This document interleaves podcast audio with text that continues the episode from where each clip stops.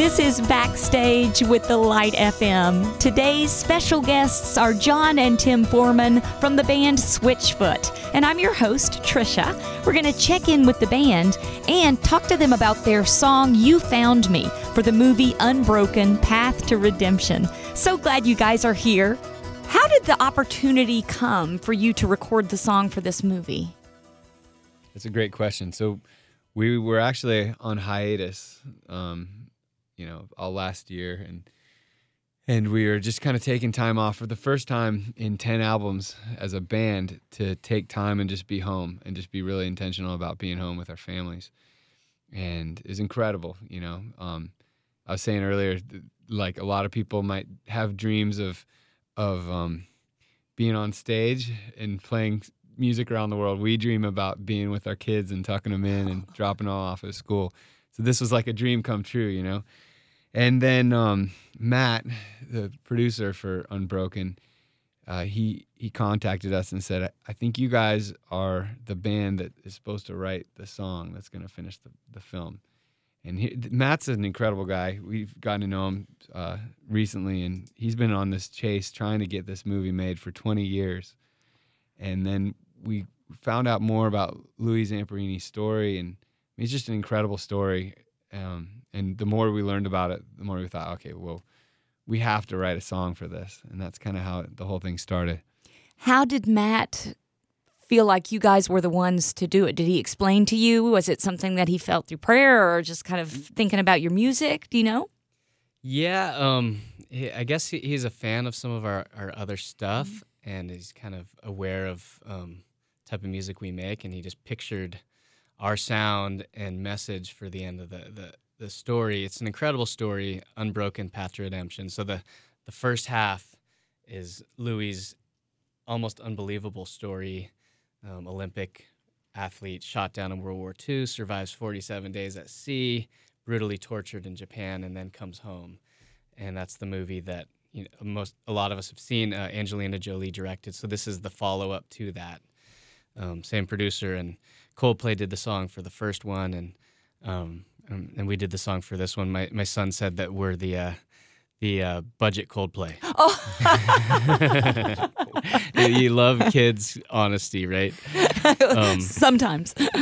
but it was such an honor to be asked to write a song, for, particularly this portion of Louis' story, um, because I think this is the relatable part you know, I, I can't relate to being um, a POW or surviving at sea, but I can relate to the war within, you know, and, and that's what he, he discovers when he comes home that the, the, the war never stopped. Um, it's raging more than ever, but it's all internal.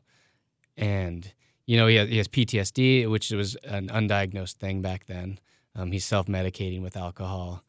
Uh, his family's falling apart and his his wife ends up talking him into coming to a Billy Graham crusade, and, and that's where God finds him, and he's able to in that moment give his life to Christ and amazingly uh, forgive, not just in a general sense, but in a very specific sense, the bird, the guy that made it his mission to torture Louis for years. Um, just extremely powerful story, very relatable, in that we all have stuff that we're holding on to that um, that you know will literally destroy you if you don't let it go and uh, and forgive. Um, so yeah, extreme honor. You know, in the middle of a hiatus, we couldn't say no. Well, so your song is about that, that redemption, that being found by Christ, uh, mirroring his story. Had you already written that song, or was that one that you wrote specifically for this movie? No, we we wrote it for the film. It was one of those things where, um, we, they they told us they could they couldn't let us watch the film because they weren't finished editing it yet apparently. Um, and but they they they said, oh, this is what it needs to do. This is what people we want people to feel, and this is what the themes are.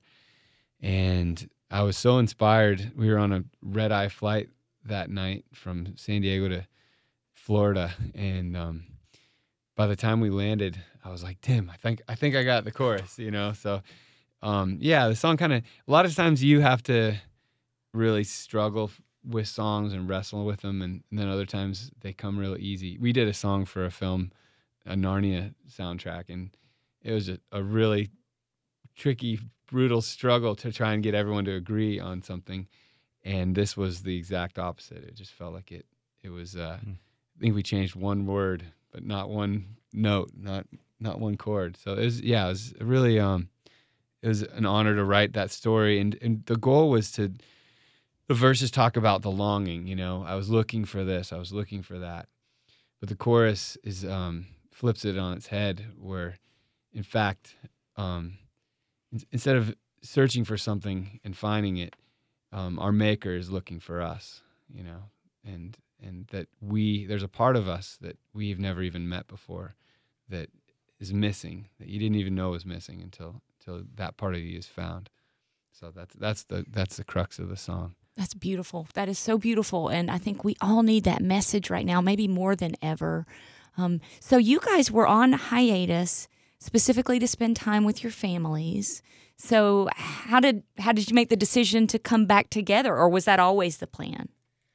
You know, it it's been a really interesting year, a lot of learning, um, and I think one of the things I learned, um, or at least rediscovered, there was this kind of existential moment of like, what does an artist do on break? Does he stop becoming an art? Does he stop creating and being an artist? And um, we were both kind of individually at first, and then together, gradually drawn back to the studio. But it was not with any goal in mind or deadline, um, but just writing for the joy of it. And I think um, this this writing this song was part of that that journey. You know, of just kind of uh, re- rediscovering how much joy music gives us, and there doesn't have to be um, a goal behind it, but just you know, the stories come in and they go out, and that there's there's a lot of goodness in that. Um, and so through this song and then that process of kind of chasing songs and the songs chasing us rather in the studio, um, we've been uh, getting back in writing together a lot and just enjoying it and seeing where it goes. Okay, so you're back together and things are back um, going to be maybe performing some in the future. we have a big announcement coming out Oh. uh, on the 19th of this month that we're really excited about. okay, Yeah. you, you can't tell us what's No. going to happen. Uh, it's funny, like a lot of bands, yeah, they'll they'll uh, break up because they hate each other or something, you know, friction and tension, and we we really like we love each other and we love what we do, and it's a gift, and it feels like taking time apart uh, has made us just realize how much you know we we we feel like these times that we're living in, um, we we want to say something to those times. We want to speak in into those times. We want to speak and sing truth. And so, um, yeah, we can't tell you anything yet, but there's some some good stuff coming around the corner. Exciting news from Switchfoot. Thank you for listening to Backstage with the Light FM. Join us next time. We'll be chatting with another special guest.